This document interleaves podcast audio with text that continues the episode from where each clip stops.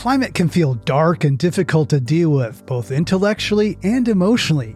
And I do think there are good things happening, progress is being made. So we're going to talk about what's going right. I'm Greg Dalton. And I'm Ariana Brocious. And this is Climate One. On today's show, we're featuring an interview with Rebecca Solnit, a writer, historian, and activist who's been examining the concept of hope and the unpredictability of change in her work for more than 20 years. She's a real voice of hope when it comes to the climate crisis. Right, and she's not Pollyannish. I cycle through ups and downs, and she really lifted me up. For example, she talked about proposed bills such as the Green New Deal and the Standing Rock protests, seen as failures, but they had unanticipated positive consequences. And then there are laws that are enacted that have indirect or knock on consequences that don't get counted in direct impacts. I'm comforted by her wide ranging and long term thinking. I guess you could say, Ariana, I like her math. Yeah, me too. I came away from my conversation with her feeling a, a, bit more upbeat about where we're at in this moment in the climate crisis and what the future holds and how much power we have to change it. In addition to climate optimism, she is a vibrant voice on women's rights. Her 2014 essay, Men Explain Things to Me, has been credited with coining the term mansplaining, which is a, a cultural phenomenon that I think many of us are familiar with. And mansplaining in particular can be kind of an easy cultural touch point, but the truth is that her work is resonant on all sorts of subjects. I've heard of mansplaining and I've practiced it according to my college age daughter. In 2023, Rebecca co edited an anthology called It's Not Too Late, which is a guidebook for changing the climate narrative from despair to possibility. Thank you, we need that. I had the opportunity to sit down and talk with Rebecca recently at the Commonwealth Club of California, and we had a nice, wide ranging discussion. And we started with talking about her ability to take the long view of things. Yeah, I think if I have a superpower, it's slowness, which means that I see long stretches of time, which lets you see change. And one thing I run into a lot with climate is people often conflate impossible with unimaginable. Nobody in 1973 could have imagined 2023. But everything good in 2023 is because somebody in 1973 or some past uh, moment fought for it. And I like 1973 because you can see the most mainstream narrative is that the civil rights movement, which means the black civil rights movement, was really in decline at that point, arguably. Um, you could debate that. After Alcatraz and the formation of AIM, et cetera, the native rights movements were really surging. The women's movement was surging. Gay rights were really beginning to gather force. A disability rights movement was happening. And the environmental movement which was something really different than the earlier conservation movement, was also really beginning to do stuff. And even the language for thinking about all these things had to be invented. And I know feminism best in some ways. Words like domestic violence and marital rape weren't concepts or terms people had. So you can see they made mistakes, they stumbled, they didn't quite know what they wanted and what they were doing. But so much good stuff comes of it. So I feel for 2073 it behooves us all to do everything we can towards that better future for human rights, for biodiversity, for 30 by 30 and beyond, and for the climate, knowing that most of us won't. Uh, there are probably some young people, maybe. um, most of us won't be here in 2073. I don't plan to be, and um, I think I'd be 112. And um, you know, they'll never say never, you can't see the future, but you can learn the shape of change from the past. And to see it also means seeing indirect consequences and other impacts. A lot of despair, etc., comes often from people thinking that if if we make demands of a government on Tuesday and they don't fall to their knees and say they were wrong and we were, were right and give us everything we asked for by Thursday, then we failed. And that's just not how change works, although it's how defeat works. Right. I think about um, so the Green New Deal, this idea that was you know yeah. really popularized um, and seen as very kind of far out, you know, uh, extreme yeah. in some in some sense, um, and then became adopted by leading presidential candidates, you know, and kind of like mm-hmm. form put it part of their platforms. We still don't have the Green New Deal, but that has been kind of modified and come into uh, Build Back Better that Biden was trying to get, and then that also failed Um, but we got the Inflation Reduction Act. So, you know, we're, we're making progress, right? Yeah. And to assume that if the Green New Deal didn't pass, it failed, which is, again, that kind of short sightedness that I. I keep trying to counter is to fail to see it completely changed the conversation. Part of the genius, even of the name the Green New Deal, is to say taking care of the natural world is a brilliant jobs program. You can see there are Green New Deals that have been adopted in cities and regions in the United States and elsewhere. And again, even with IRA, you have to measure the indirect consequences. Like a huge part of Europe and some other countries were like, what they're going to pump all this money we need to pump a bunch of money and so it's having these kind of like knock-on consequences in the same way that standing rock didn't stop a pipeline but had a number of remarkable other consequences, including inspiring AOC, who was just a, a bartender and waitress nobody had ever heard of, to run for office. And um, and one of the great upset victories of recent history, uh, defeat the third most powerful man in the Democratic House to become the youngest woman in Congress ever and do a, a lot of amazing stuff and be maybe one of the great voices of our time. Yeah, I think so. So Standing Rock inspired her to do that. Yeah. So a lot has changed since you entered the climate movement or the environmental movement. Um, how do you evaluate the progress that's been made when we look back? And we've talked about some of these, you know, the recent bills, but when you look back on maybe the last 20, 15, or even five years, what we've done, and also considering that as there's been progress, there's been continued um, acceleration of climate impacts. You know, last year was the hottest. This is the hottest year yeah. on record, and that keeps happening. And thank you for asking me a, a slowness question, a long-term change. I think if you told people where we were with renewables and how powerful and engaged the climate movement is, um, and how much the public is engaged compared to where we were 10 years ago, I don't know how much people would believe it. And I think some of the problems we still have are that people's, a lot of people get this vague understanding and don't get updates. The idea that, that we don't have the solutions, that nobody cares, that the media is not covering it are all things that were reasonably true to say 15 or 20 years ago. They're completely inaccurate now. And it's also really interesting because there was this period, I think of it as the the Al Gore inconvenient truth compact fluorescent Prius era. um, when I didn't fully realize myself until I read a, this wonderful book that's a short history of the human use of coal from the very beginning through the Industrial Revolution to the present. The book came out at the end of the 90s and it said burning fossil fuel is bad, but we don't really have an alternative. And I, was, I read this about eight or 10 years ago and it made me think, oh my God, renewables were not what they are now. We've had an energy revolution, and this energy revolution is too slow for most people to have noticed. Renewables were expensive, they were primitive, they were utterly inadequate to the job.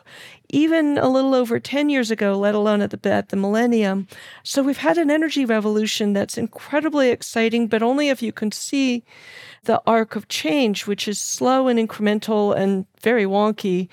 So, everything is different. And the early climate movement was polite. It was sort of requesting and kind of trusting governments and corporations to do good things. The idea that we had to fight them, blockade them, call them out, um, you know, etc. I w- watched the founding of 350.org and watched it go from a kind of nice, polite organization to a much more radical one. So well, now people are throwing soup and paint on, yeah, on famous which, artwork, and right? it's and funny when people get all all outraged about that. I'm like, I saw the impact of the BP blowout in the Gulf of Mexico. Like, you think a little tomato on a on a sheet of glass is bad? Let me tell you about lighting the ocean on fire and uh, respiratory diseases, the ruination of Vietnamese refugees, livelihoods in the fishing industry, thousands of pelicans coated in oil, and all the kids with asthma here in by the Chevron refinery, all the forms. The fact that fossil fuel every step of the way is poison and it's political poison as well feels like something we're just beginning to recognize because we grew up in the sort of the age of fossil fuel or is regnant and triumphant and it's been completely normalized and part of our job is to denormalize it Ariana, I really appreciate her response to your slowness question. There's so much emphasis in the climate conversation on speed and scale, speed and scale. We got to go faster, faster, faster. And I think sometimes we overdo it. And there's a saying I forgot where I heard it once. It's like things are urgent, we better slow down. I just spent a week at a Buddhist monastery with a bunch of climate people where we walked and talked and chewed very slowly. It was very powerful. And these are people who know we need to do a lot fast. So sometimes slowness can be really powerful and in some ways we don't really see in our hyper fast culture. Right. And the other thing Rebecca says in relation to that is that there's these seeds planted all the time that don't fruit until much later. So you may not think that what we're doing now is that impactful or that the conversation that you had with someone about climate didn't change their mind in that moment. But bit by bit, as we continue to put our energy into this, we do make change and those things unfold and develop over time. Right. We're so conditioned to see like direct, immediate cause and consequence. A lot of systems don't work that way. And we also have to hold the truth that we do need to act fast, that there is a sort of a critical decade ahead of us where a lot of things have to happen, and slowing down now will harm us in the future. So we have to sort of be embracing both of those ideas of the need for urgency and also the deliberation and the benefits of a slow thinking approach. Right. When do we go fast and when do we go slow? A lot to think about there. We'll get back to your conversation with Rebecca in a minute. If you missed a previous episode or want to hear more of Climate One's empowering conversations, subscribe to our podcast wherever you listen. And these conversations are really critical. Help us get more people talking about climate. You can do this by giving us a rating or a review or recommending our show to a friend. Coming up, privilege can make people complacent about climate action. It's not going to affect me, or nihilistic. It's not going to make a difference. But that forgets that there are people suffering now. Despair is a luxury because for most of us, giving up, at some level, we secretly know that we can give up and our lives will still be relatively comfortable and safe. That's up next.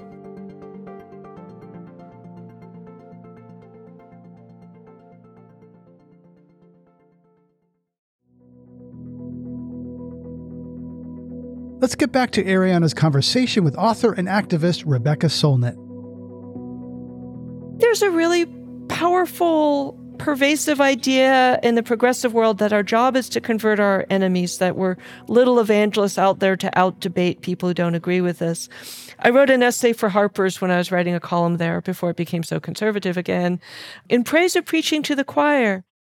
We have enough people who believe that climate change is real and urgent that if all of them mobilized, if all of them were fully engaged, we could do everything we need to do. We don't need to convert our enemies. We need to mobilize our friends. And, um, you know, in preaching to the choir is this dismissive phrase I heard all my life. And it's like, the choir comes to church to sing, to hear some preaching, to gossip on the church steps or the synagogue or mosque steps or whatever.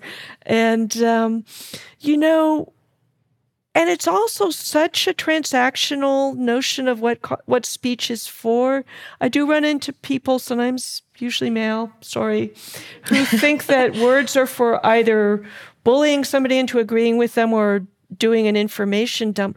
But words are for there's words of love, words of joy, words of humor, um, words of poetry. Language is how we connect, and it's often and what what kept me alive as a young woman was really long conversations back in those days of like the phone just rang and you picked it up and it was one of your best friends and then you talked for 2 hours. And we reaffirmed that he, that we had value that we had rights that each other's experiences were real. You know as we are being gaslit that you know sexual harassment didn't happen in the world you know sexism didn't exist and also shut up and etc so we do a lot with language to reinforce each other, to support each other, to encourage each other. And some of the climate conversation is definitely about info dumping. Some of it will be about debating, but a lot of it will be about encouraging. A word a writer friend of mine reminded me a while back means in, to instill courage. Good climate news, good environmental news can be slow moving, mm-hmm. can be highly technical, Um, and as a result, it doesn't necessarily get the same play or coverage or even public understanding as something like a hurricane or a f- wildfire or things that are much more um, fast, um, gripping, you know, kind of destructive bad news. Mm-hmm. So I think it can be easy for people to read the news and think that we're in a pretty dire situation. How do you think about climate defeatists versus climate denialists or deniers? I feel like there's concentric circles of climate understanding, and then I feel like I'm making a model of Dante's hell. But we'll set that aside. I think his ring sort of descended. Mine might ascend. Maybe this is purgatory. But, um, but I feel like the denialists um, are just refusing the information, and I think a lot of it is what the natural world is constantly telling us is everything is connected to everything else and we all have responsibility towards the whole which is a very anti-rugged individualist anti-free marketeer um, libertarian thing so it's ideologically offensive to conservatives but they're so far over there they kind of don't matter and um, but climate defeatists who abound, they don't deny that climate is real. They often deny that solutions are real, that the movement is real, that coverage is real, that people caring is real. So they have their own amount of denial. There's a kind of depression where you just want to sit in the corner or curl up in fetal position or whatever. But these sort of evangelists of giving up, like the energized ones, I don't fully understand it. But I find that a lot of times that well, very often that their facts are wrong and that their frameworks about how change works and the nature of power is often wrong too. And then within that, I think there's a lot of people who care, who would like to hope, but who haven't been offered hope. And then what's really interesting when you get to the organizers, the scientists, the journalists, the people who are really involved, they're scared, but they're not despondent. They know that this is the decisive decade that it, it that we the future is what we will make it in the present. There are parameters, of course. We can't make it like we never burned those trillions of tons of fossil fuel and put all that carbon dioxide in the upper atmosphere. But we have tremendous choices in this moment. And the difference between the best case scenario and the worst case scenario is profound. I wrote an essay last year called Despair is a Luxury because for most of us, giving up, at some level, we secretly know that we can give up and our lives will still be relatively comfortable and safe. And it's easier to give up. Yeah. And, you, and so what you're really doing is you're giving up on behalf of people. You're saying, let those kids starve. Let that ice melt. Let those storms destroy the crops of those people in Central America we who are relatively comfortable, safe, affluent, and therefore powerful, I think have no moral right to give up. And we're giving up, you know, to let other people die first, other people lose first, other species lose first. I don't think it's ethical. And I think the facts say there's a lot worth fighting for now. And fighting for it is a really good way to live. So you were describing this idea that giving up for people in the global north, as we just say, you know, these those of us who live in the wealthier, more privileged parts of the world and who have also contributed the majority of the emissions that are now contributing to the climate crisis, that giving up by us is essentially consigning other people to death and suffering yes. now and in the future. So that strikes me as um, lacking empathy, lacking understanding. So, how do we build more empathy, more understanding among, you know, those in the global north? One thing that I found fascinating when I finally understood what most human rights and environmental movements do, first of all, is try and make the invisible visible. When I started volunteering with Rainforest Action Network in 1988, people didn't know anything about the Amazon and the role of rainforests in global health, etc. I remember actually standing on a corner um, very near here as a 20 something year old who was very shy and and uh, being told by some man that no, the Amazon was not the lungs of the earth, and uh, and some guy in a business suit, but whatever. So yeah, but you know, and so bringing those stories, connecting people. And then also, one of the narratives we really need to dismantle because we have a lot of bad stories about climate too that fossil fuel industry was very excited about the idea of climate footprints because if we could all worry about our personal virtue, we wouldn't worry about them. And it is our job to worry about them, fight them, and ultimately dismantle them. It also suggests that everybody is responsible, but the richest 1% of human beings on earth have twice the impact of the poorest 50% of people on earth. You know, peasants in Bangladesh are not really causing a lot of climate warming. People with private jets are. So it's also understanding that you know, we have varying impacts depending, you know, on personal choices and that it's not just a personal responsibility thing. I have 100% clean energy at home, which if you're in San Francisco, you can sign up for with Clean Energy SF because somebody else fought to make that an option. I rode my bike today in bike lanes because the San Francisco Bike Coalition fought for bike lanes. Pretty soon, thanks to the movement to stop allowing gas hookups in new construction, you won't have to opt out of having methane pumped into your house. When you phrase it that way, it sounds pretty lurid, doesn't it? you know that houses will be all electric. And mm-hmm. um, so we make these changes together and we make people visible and we make the benefits of what we're doing visible together. And so much climate work is just making visible what's happening with oceans, what's happening with the global south, what's happening with rainforests, what's happening with impacted communities but also making visible the movement, the solutions, and the victories. And I think the left historically is really bad at celebrating victories. And the climate movement has a lot more we need to do, but we've accomplished a lot. So, how do we celebrate victories more? Because I think this comes back to the idea that environmental stories, you know, one editor told me once they ooze, right? They just kind of like incremental things. They go bad slowly, they get better slowly. There's not as much yeah. drama. But there have been a lot of environmental or climate victories that are preventing harm. Yes. Rather than achieving a new solar plant or something. So, how do we celebrate those? A lot of victories look like nothing. The forest wasn't cut down. The toxic incinerator wasn't built in the inner city neighborhood, so the kids didn't get asthma at um, the coal plant, the liquid natural gas export facility wasn't built, etc. So a lot of times, if you're looking for victory, it literally looks like nothing. It's the thing that didn't happen, but a lot has happened and is happening. Bill McKibben pointed out the other day, we're implementing solar energy so fast, it's the equivalent of a a large nuclear power plant opening every day.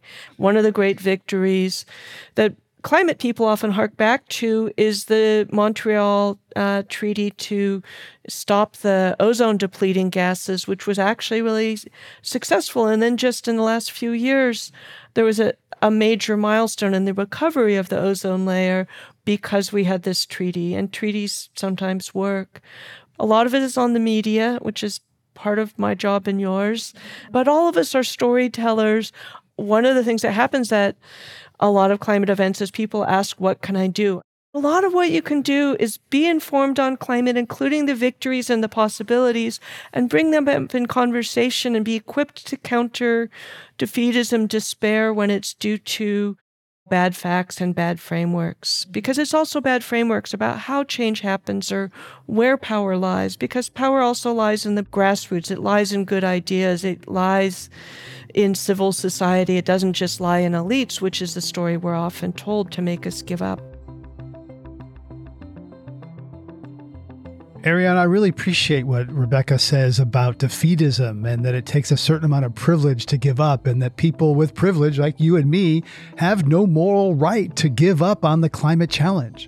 She's really illuminating something that's critical here, which is that it's a privilege to just be able to ignore an issue that doesn't affect you directly because you're not experiencing it on a daily basis. And I think about the Black Lives Matters protests in 2020 and how this really was an example of showcasing that where if you weren't out in the streets, if you weren't watching the news feeling acutely impacted by what was happening, you could just turn your TV off and sort of give yourself a break, as opposed to people who are experiencing racism and violence and aggression every day in their lives. They cannot just turn it off. If you live near a refinery or an oil well, it's impacting your daily life, and it's a lot harder to ignore those things. Right. And capitalism kind of depends on those sacrifice zones or concentration harms in certain areas while the benefits go to other places. So, on a previous Climate One episode, I talked with Leah Thomas, the founder of Intersectional Environmentalist. She really opened my eyes to how important it is to address multiple systemic problems at once. They have common roots. And this really connects back to what Rebecca Solnit was saying about how easy it is for relatively privileged people to give up Here's Leah Thomas. What I hear for from a lot of white kind of well-to-do environmentalists is this sentiment of it's too complicated. I just want to focus on, you know, reducing greenhouse gas emissions. Mm-hmm. But they don't realize the privilege that's kind of wrapped into that because they're saying, I want my future for my grandkids to be fine, but my present is okay. And to me, there are people without clean air and clean water, and that is not complicated. And we need solutions to address who is being impacted by that right now. Wow, she really puts that so clearly and so powerfully. She does, and for decades, the mainstream environmental movement has been mostly white and well off, coastal, we know. And because of that limited perspective, solutions haven't always gone as far as they needed to even though the Environmental Protection Agency was created, Earth Day was created, all of these environmental laws and regulations, to them, they may have thought, hey, you know, things are getting better in the 70s and 80s. However, because the movement wasn't intersectional, didn't really include a lot of low income and people of color, then we just see toxic waste sites getting kind of diverted to these vulnerable communities and staying away from wealthier and white neighborhoods. So the problem didn't disappear, it just disappeared for them. In the same way that race and class play a critical role in climate, so does gender. And because society is unequal in lots of ways, women are more vulnerable to the effects of a heated planet. Indeed, they're the ones often walking distances daily to fetch water, caring for the young and elderly. One UN report says as climate change drives conflict and declining agricultural production around the world, women and girls face increased vulnerabilities to all forms of gender based violence, including human trafficking and child marriage. Ugh, that's so heartbreaking. And, you know, gender also impacts how people feel able or not to participate in climate and other social movements. Because if you've been systemically ignored or pushed aside or silenced, whether through workplace culture, harassment, or outright violence, you aren't going to feel safe putting yourself on the line for something. That's a really good point. I'd never thought about that. Well, I think it's true of all of us that it's hard to experience something that isn't our lived reality. But what's really important to remember is that all of these issues are intertwined, and there's no solving the climate crisis without addressing race and class and gender and these other identity issues. Let's get back to my conversation with Rebecca Solnit. The goal really is, and this is a goal of anti racism, a lot of other human rights struggles, the goal is a democracy of voices. It's not to shut down the voices that have historically been heard, but to make them one of many voices to let the voices that haven't been heard happen. I worry a little bit because you sometimes get a dismissiveness as though feminism is either Solved. has achieved its goals and should shut up and go home. I don't like the idea of generational waves. It does feel seismic. There are these seismic ruptures. We had one in the late 60s. We had another one in the 80s. Um, we had one, I think Me Too is the consequence of the rupture that really came in 2012. It was kind of bearing the fruit of the changing conversation of surfacing the violence, the abuse, the silencing, so that when those actresses came forward, the ground had been laid for people to hear, believe, and understand in a way they hadn't. It's another model of change working slowly and incrementally. Feminism is a human rights movement, it's a democracy movement. And the, the short example I can give is how did Bill Cosby and Harvey Weinstein have like half century long crime sprees of doing horrific things to women? It was about an autocracy of voices. They were confident that they had more power, more credibility, more control than their victims. I think rape and sexual assault are both enforcements and enactments of that inequality. I can do anything I want to you. You have no no rights and no voice, not even the voice to say no, not the voice to testify afterwards. And they literally got away with it in both cases for half a century. And then we got into an era with more democracy of voices. So you can't disconnect the violence against the physical violence from the the social violence, the conceptual violence. I met a woman from Texas whose mother was one of the first women to sit on juries in Texas. Texas didn't let women sit on juries till the 50s, which meant if you were a victim, a woman victim, you had to get men to Believe you. yeah, which um, the whole and we had an entire culture. It wasn't just individual juries or whatever. We had an entire culture that, in every way, including blaming Eve, etc., portrayed women as subjective, delusional, unreliable, vindictive little hussies, etc., and men as somehow having a monopoly on objective truth. And that's impacted climate scientists. That's impacted women politicians. That's impacted women in all kinds of professional spheres. And it's also impacted women saying he's trying to kill me who aren't believed until they turn up dead. You know, I did not coin the term mansplaining, although I'm often credited with it. So far as I can tell, the essay I published in 2008, the title essay, that Men Explain Things to Me, inspired it. And I have an entire file at home I call the Mansplaining Olympic Tryouts um, with more than 100 spectacular examples. And the original essay I wrote is about a nuclear physicist in Livermore telling me, laughing, that one of his neighbors recently ran out of the house naked, screaming her husband was trying to kill her. And I looked at him. I said, How do you know he wasn't trying to kill her? And it was terrifying to realize his beliefs were so fixed. The one thing that couldn't occur to him with a naked woman in the middle of the night saying he's trying to kill me is that that he might be trying to kill her. And she might be telling the truth. And Yeah. Yeah. And so the having language, not just in having words, but living in a society that will listen to them, having credibility, consequence, you know, audibility are survival tools that women didn't have. And, you know, I care about climate.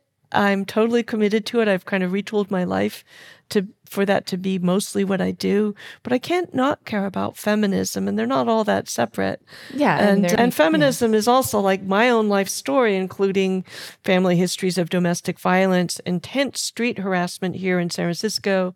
And although harassment doesn't convey the menace and threat and sometimes assault I faced, feminism is my life. Climate is my planet.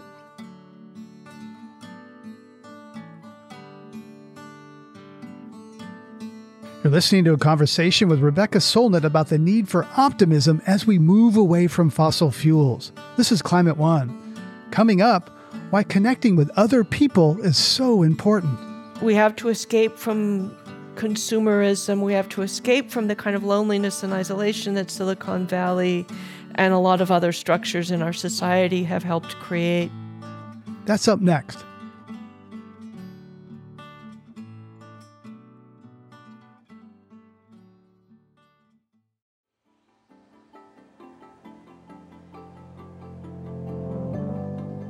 Let's get back to my conversation with activist and author Rebecca Solnit, talking about the connection between the climate crisis and the democracy crisis.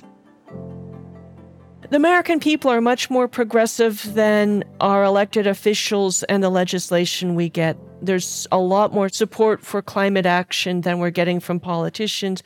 That's partly about dark money and how expensive it is to run political campaigns and the giant gobs thrown at Clarence Thomas.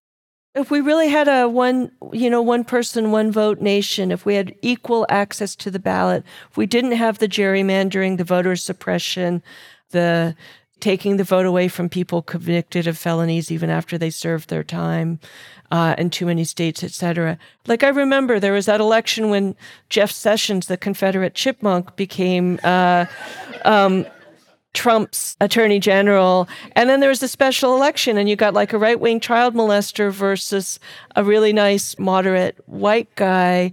And it was really exciting that the white guy ran. But were black people fully enfranchised in Alabama? Probably Alabama would have been sending really cool Democrats, probably quite possibly black women to the Senate all along. And then I think we can broaden dem- the concept of democracy to say, how do people in the global north have the right to make decisions that affect people in the global south sub you know the south pacific sub-saharan africa and rem- remote places like the circumpolar peoples of the arctic? How do the rich have the right to impact the poor more? Who will feel the impact more?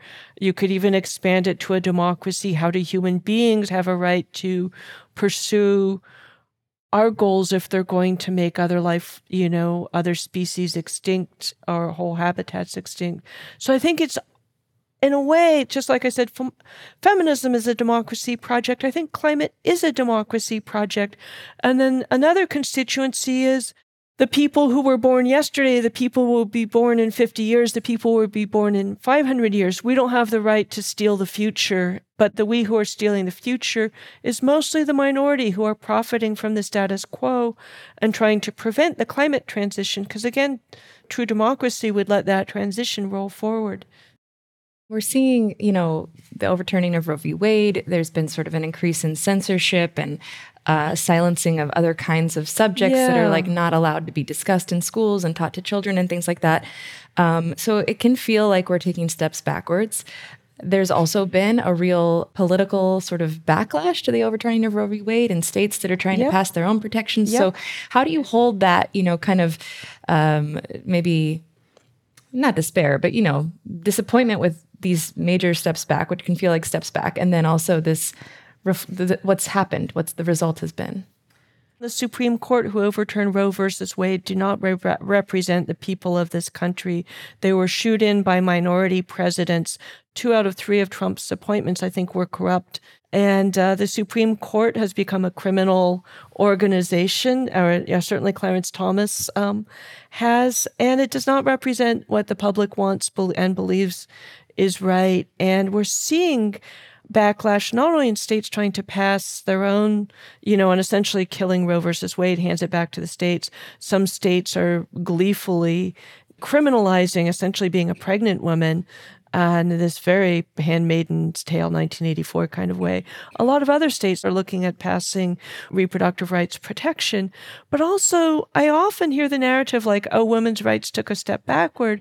But I want to enlarge the picture to say that in the last few years, Argentina, Mexico, and Ireland, three very Catholic countries, all granted women reproductive rights. Mm-hmm. And so if you get, you know, the, the US is not the world. And I tend to think that ideas are the genie that's not going to get back into the bottle. Women in this country had 50 years of reproductive rights. We believe that we are entitled to them. Obviously, there's a right wing backlash. I think it's a backlash against all the progress that was made racial progress, gender progress, progress for queer and trans people, progress for indigenous rights, and progress for environmental protection. You know, you can suppress the will of the people through brute force, and the Republicans are clearly committed to being a minority party. They've given up on actually winning majority rule, which is why they're trying so hard to su- corrupt elections, suppress votes and voters, particularly black voters.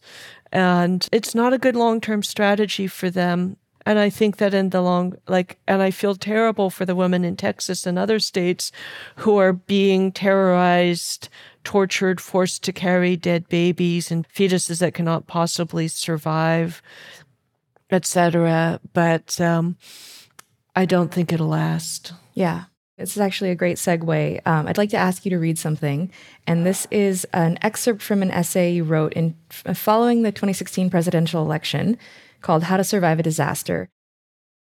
The ideal societies we hear of are mostly far away or long ago, or both, situated in some primordial society before the fall, or a spiritual kingdom in a remote Himalayan fastness. The implication is that we here and now are far from capable of living such ideals. But what if paradise flashed up among us from time to time? At the worst of times, what if we glimpsed it in the jaws of hell?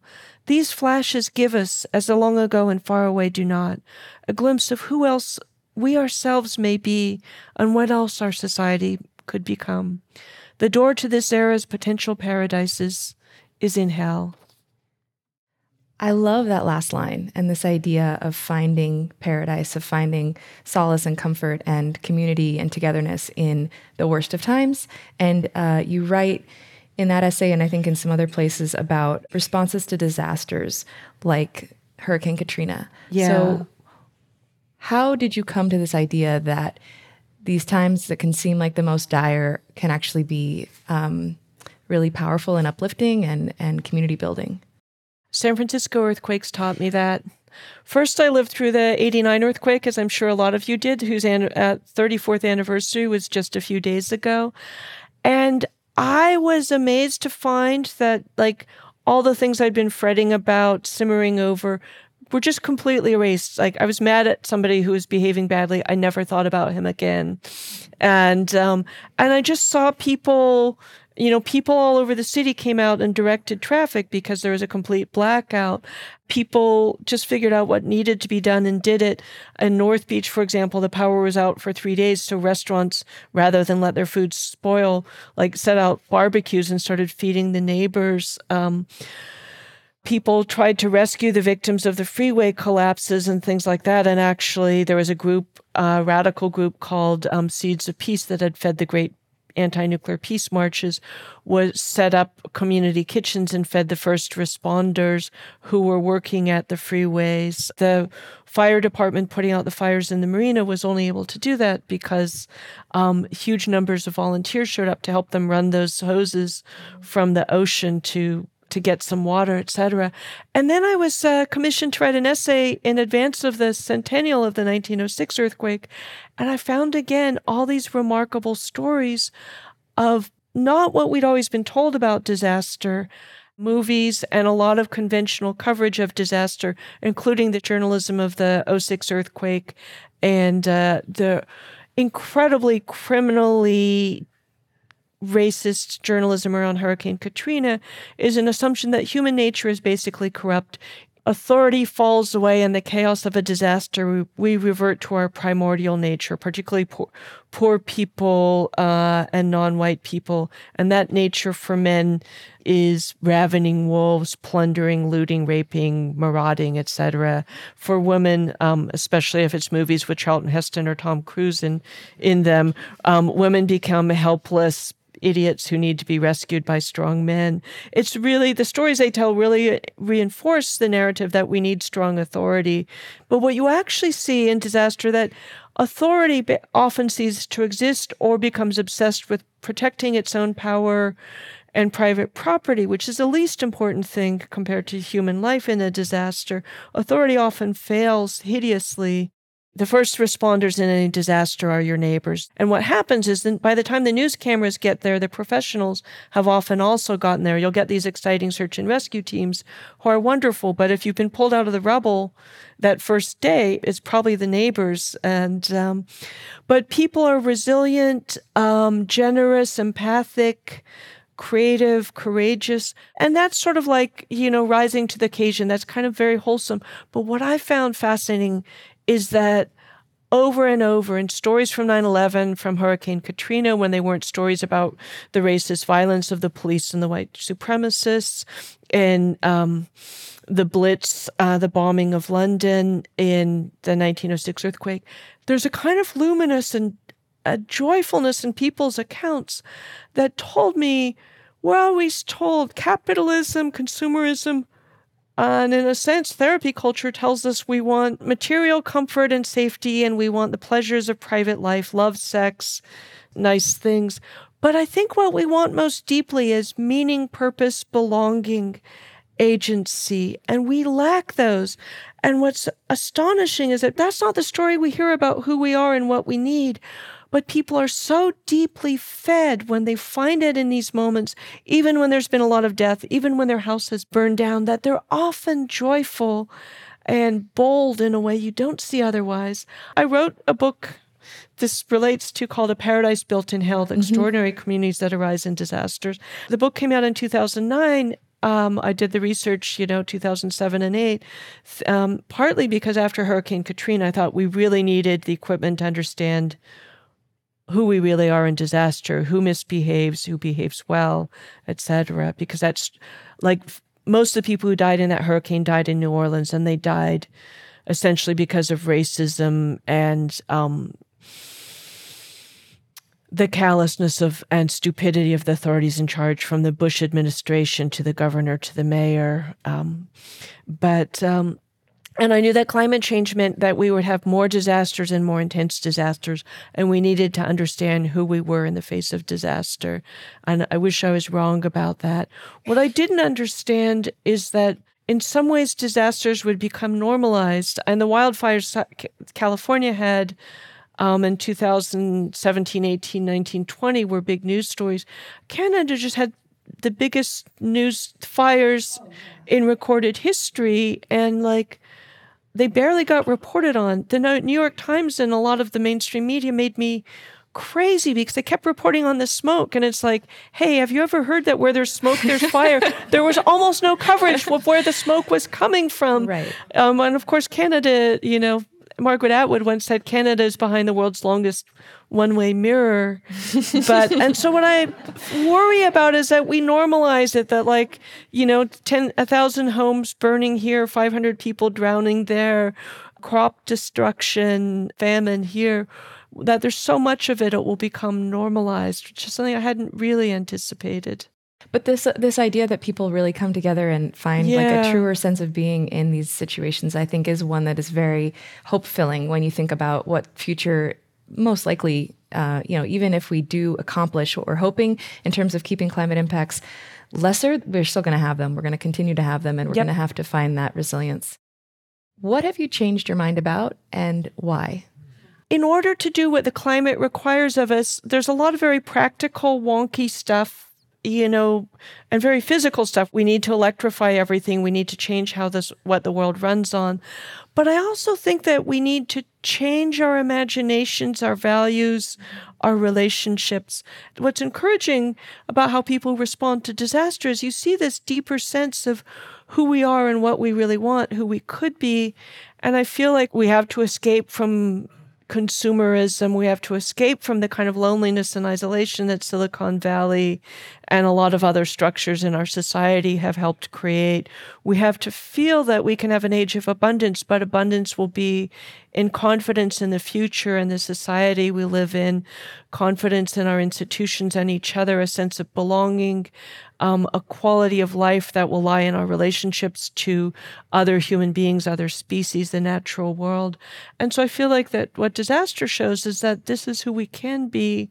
It kind of shows a way forward, but we need to change the stories we tell about what a good life, a good society, well being look like as well. It happens all the time. I've changed my mind a lot because I've learned a lot of things.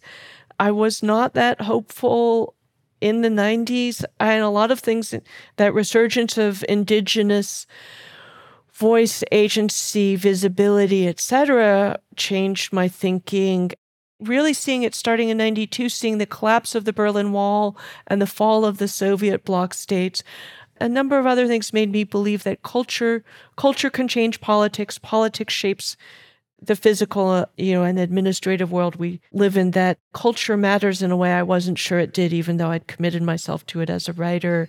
And a lot of it is just learning. I'm writing recollections of my non existence. I finally understood everything I'd written about feminism wasn't about violence, but it was also about voice. So a lot of it is just understanding better. And one of the joys of being a writer that I always hope is shared by the reader is understanding something better, seeing something more deeply, finding out something. In my book, Orwell's Roses, I found out nobody who wrote about Orwell was very interested in the fact that he was an absolute passionate gardener who took deep joy in the natural world.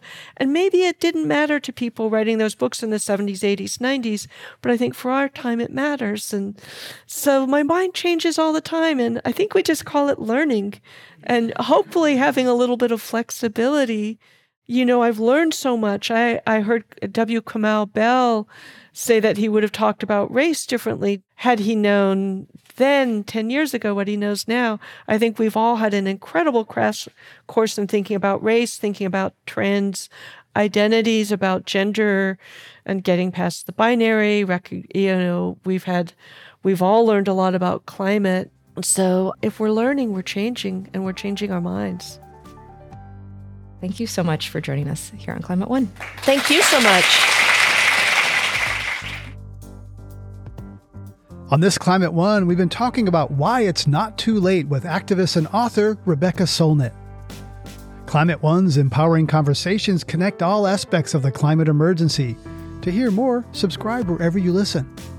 Talking about climate can sometimes be hard or complicated or confusing, but it can also be illuminating and exciting, and it is critical to help address the transitions we need to make across all parts of our society. Help us get more people talking about climate and having meaningful conversations about climate by giving us a rating or a review so others can find the show, or simply by sharing our show with your friends. Ariana Brocious is co host, editor, and producer.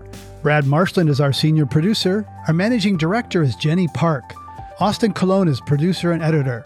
Our production manager is Megan Basilia. Our development manager is Wency Shada. Ben Testani is our communications manager. Our theme music was composed by George Young. Gloria Duffy is CEO of the Commonwealth Club of California, the nonprofit and nonpartisan forum where our program originates. I'm Greg Dalton.